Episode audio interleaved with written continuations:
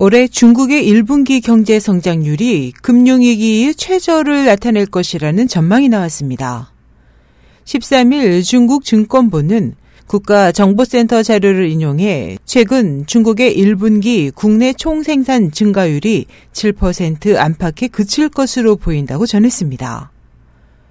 보도에 따르면 최근 부동산 시장 조정과 분화가 동시에 진행되고 디플레이션 우려가 나오면서 경제 하강 압력이 커져 지속적인 개혁 추진과 거시경제 조정에 대한 필요성이 계속 제기되고 있습니다.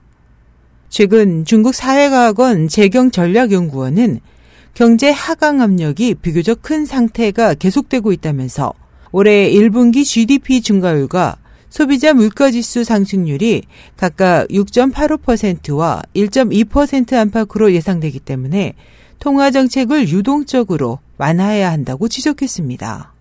또 중국 짜오퉁 은행도 최근 보고서에서 1분기 GDP 증가율이 6.9% 안팎일 것으로 내다봤습니다.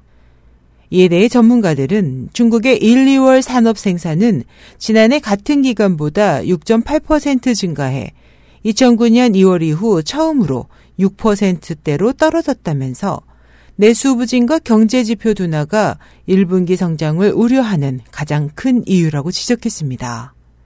중국 경제는 지난해 기준금리와 지급준비율을 잇따라 인하하고 일정 기간 후에 다시 매각하는 것을 조건으로 은행들로부터 채권을 사들이는 역 RP 등으로 시장 유동화를 꾀하고 있습니다.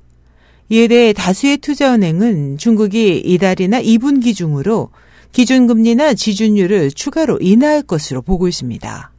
한편 이날 중국 해관 총선은 중국의 3월 무역 수지 흑자가 1,816억 위안으로 집계됐다면서 시장 전망치인 2,500억 위안 흑자, 전월의 3,705억 위안 흑자를 모두 크게 밑돌았다고 밝혔습니다. 해관 총서에 따르면 이 기간 수출은 8조 8,680억 위안으로 전년 동기보다 14.6% 급감했고 수입도 8조 6,870억 위안으로 12.3%가 감소했습니다. SH 희망성 국제방송 임소연이었습니다.